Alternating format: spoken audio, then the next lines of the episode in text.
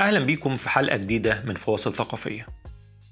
والنهاردة معنا عرض لكتاب مهم حقق صيت كبير ليه وللكاتب بتاعه اللي هو تيم مارشال الكاتب المتبحر في الشؤون الجيوسياسية. هو صحفي ومعلق سياسي كان مراسل إخباري لعدد من القنوات لأحداث وحروب مهمة وضيف متكرر على برامج البي بي سي للتعليق على الأحداث المهمة.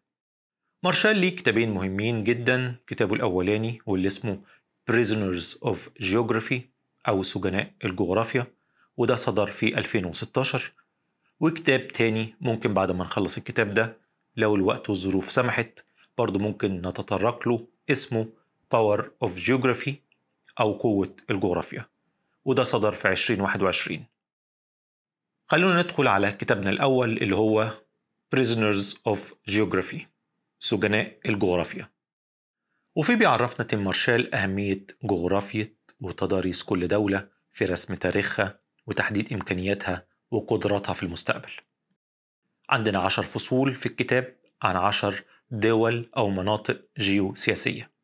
الأول عن روسيا والتاني عن الصين بعد كده الولايات المتحدة الأمريكية فأوروبا الغربية أفريقيا الشرق الأوسط الهند وباكستان كوريا واليابان بعد كده أمريكا الجنوبية أو أمريكا اللاتينية وأخيرا القطب الشمالي. الحلقة النهاردة هتكون عرض للفصل الأول وده عن روسيا. والحلقتين الجايين هيكونوا عن الصين وعن الولايات المتحدة الأمريكية. كل حلقة عن دولة منهم. غير التلاتة الكبار دول اللي هم القوى العظمى دول ممكن أعمل حلقات تانية بحسب تفاعلكم مع المحتوى وسواء هعمل حلقات إضافية لبقية الفصول أو أعرضها سريعا واللي طبعا يحب يستزيد ممكن يدور على الكتاب ويقرأه. في دخلة الفصل الأول بتاع روسيا ومع أول 3 أربع فقرات القارئ اللي هو دلوقتي في 2022 في آخرها هيحس إن في حاجة مش مظبوطة.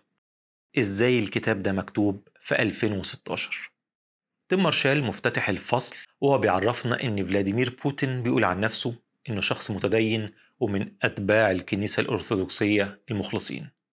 مارشال بيتساءل يا ترى بوتين إيه ممكن تكون دعواته في الصلاة؟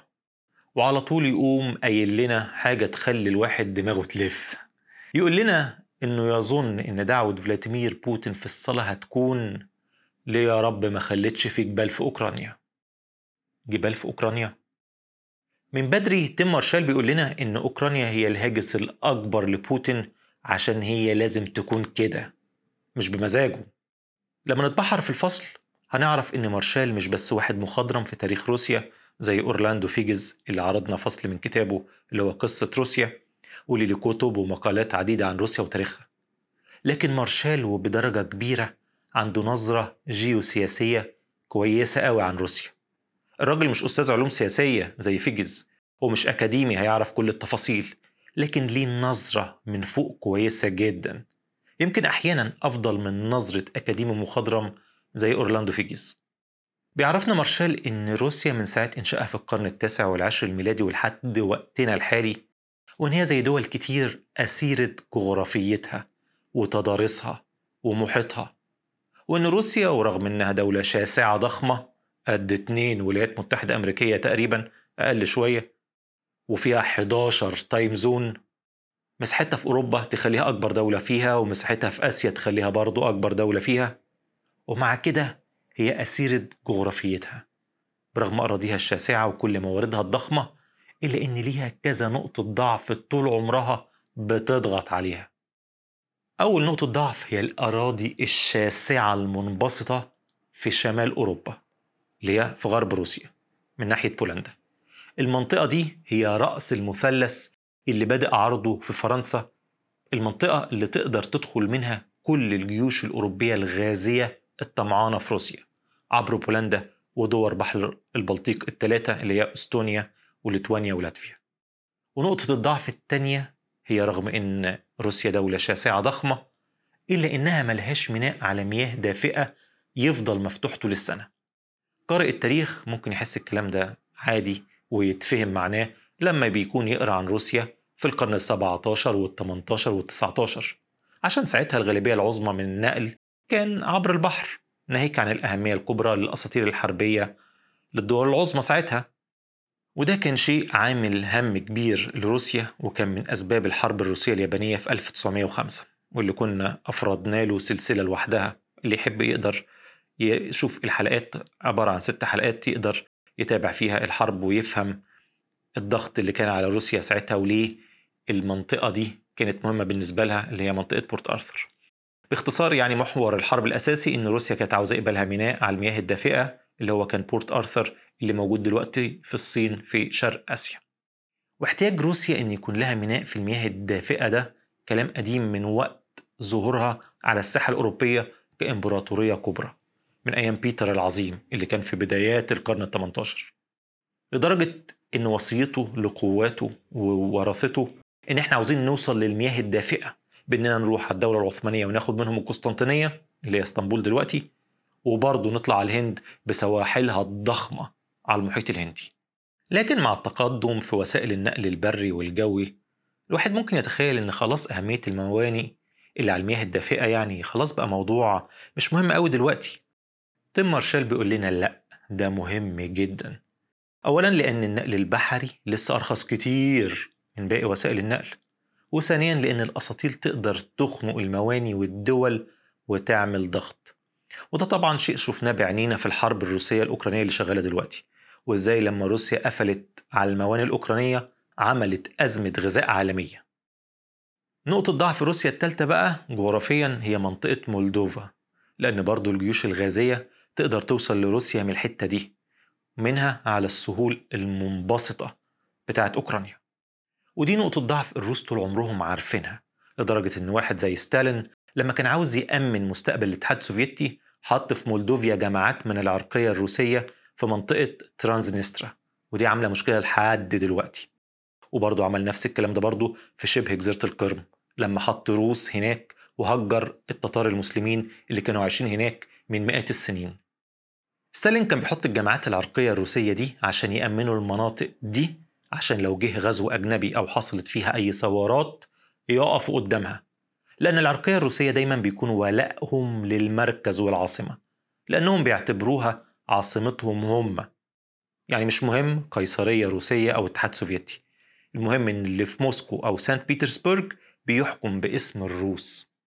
واللي متابع الأزمة الأوكرانية من الأول يلاقي إن بوتين بيستخدم موضوع العرقية الروسية في المنطقة أسوأ استغلال. الراجل عامل قانون في روسيا إن موسكو مسؤولة عن حماية الناس اللي من أصول روسية في أي حتة في محيطها سواء بقى في مولدوفا في شرق أوكرانيا في شبه جزيرة القرم في أي مكان. وبالفعل استخدم القانون ده كمسوغ في احتلال شبه جزيرة القرم في 2014 وبعد كده في غزو الأوكرانيا وبعد كده في ضم شرق أوكرانيا اللي كان من كام شهر. وزي ما كنت قلت في حلقات قبل كده تيم مارشال هنا برضه بيعرف قراء كتابه بتاريخ روسيا في منطقة شرق أوكرانيا وقصة نوفوروسيا أو روسيا الجديدة المنطقة اللي الإمبراطورية الروسية خدتها من الدولة العثمانية وحلفائها من التتار المسلمين في القرن الثمنتاشر والمنطقة دي بتشمل خرسون ولوهانسك ودونيتسك وطبعا شبه جزيرة القرم اللي فضلت تبع روسيا لفترة طويلة لغاية لما خروشوف رئيس الاتحاد السوفيتي ضمها للجمهورية السوفيتية الأوكرانية سنة 1954 في الفصل ده الواحد بيلاحظ إن تيم مارشال مش بس متعاطف مع بوتين بل واخد صفه تماما في إن روسيا كقوة عظمى في المنطقة من حقها فعلا إنها تاخد شبه جزيرة القرم وشايف إن تصرف الأوكرانيين في الثورة اللي حصلت في 2013 عبر إصرارهم على الاتفاقية التجارية مع الاتحاد الأوروبي كان في إهانة واذلال لروسيا لأنه كان تمهيد لانضمامهم للاتحاد الأوروبي. بوتين والروس شايفين وتيم مارشال بيقول عندهم حق إن الانضمام للاتحاد الأوروبي مجرد توطئة للانضمام بعد كده لحلف الناتو. وده اللي حصل مع دول كتير زي دول بحر البلطيق ودول حلف ورسو سابقا زي بولندا وغيرها. وطبعا الانضمام للناتو تهديد صريح لروسيا ونفوذها في المنطقة دي من العالم. وبالنسبة لواحد قاري التاريخ زي بوتين بنظرة قومية وبيخاف من حركة التاريخ الكبرى كان لازم يتحرك بسرعة ويحبط أي تغييرات ممكن حول مقدرات روسيا على المدى البعيد. عشان كده أول لما الثورة الأوكرانية ما شالت الرئيس يانكوفيتش كان لازم بوتين يتحرك.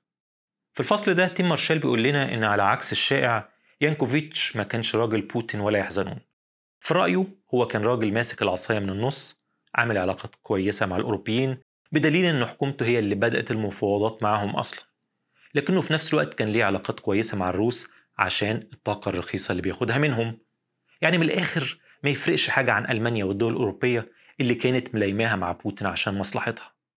المهم يانكوفيتش عشان ما يخسرش بوتين أنهى المفاوضات بتاعة الانضمام للاتحاد الأوروبي وده طبعا أدى للثورة ضده وهروبه بعد كده. مارشال شايف إن الثوار أخدوا عدد من القرارات الغبية هي اللي أدت لاستعداء بوتين وروسيا. أهمها من وجهة نظره كان إلغاء استخدام اللغة الروسية تماما. وزي ما قلت كان حصل نوع من إعادة توزيع السكان أيام ستالين خلى فيه روس كتير في أوكرانيا. ناهيك إن أصلا تاريخيا الجزء الشرقي من أوكرانيا اللي هو نوفوروسيا كان فيه جزء كبير جدا من العرقية الروسية ونفس الكلام في شبه جزيرة القرم. لما حصلت الإجراءات دي اندلعت مظاهرات في شبه جزيرة القرم اللي فيها أغلبية روسية وعلى طول الجيش الروسي اللي في قواعد في منطقة شبه جزيرة القرم اتحرك وسيطر عليها واتعمل الاستفتاء وانضمت المنطقة لروسيا. طبعا الصورة دي ما بتوصلناش من وسائل الإعلام الغربية اللي ركزت أكتر على النشاطات والميول الثورية خصوصا في غرب أوكرانيا اللي هي أصلا منطقة أوروبية بالأساس ومتأثرين بالحضارة الأوروبية زي المنطقة اللي حوالين ليفاف والحتة دي كانت جزء من الإمبراطورية النمساوية وبعد كده جزء من بولندا لغاية الحرب العالمية الثانية كل المناطق دي كان هواهم أوروبي في حين أن شبه جزيرة القرم اللي فيها أغلبية سكانية لناس من أصول روسية ما كانش عاجبهم الحركات المعادية للغة والحضارة الروسية. فبوتين قال أنا جاي عشان أنقذ الناس دي.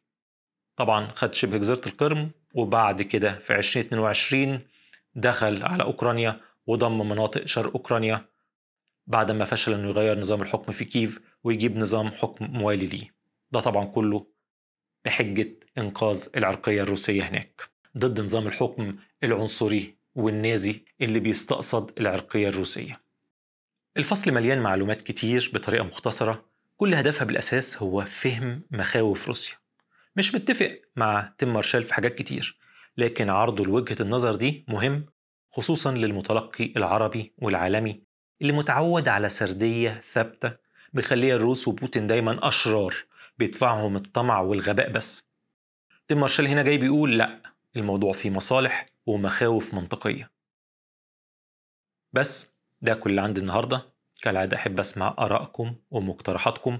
لو في أي تصحيح لأي معلومة في الحلقة يا ريت تسيبوها في التعليقات سواء على الفيسبوك أو على اليوتيوب. اشتركوا في قناة اليوتيوب عشان يوصلكم الجديد أول بأول واعملوا تقييمات للبودكاست على المنصات الصوتية اللي بتسمعوا عليها سواء أبل أو سبوتيفاي أو غيرهم. شكرا وأشوفكم على خير الحلقة الجاية. مع السلامة.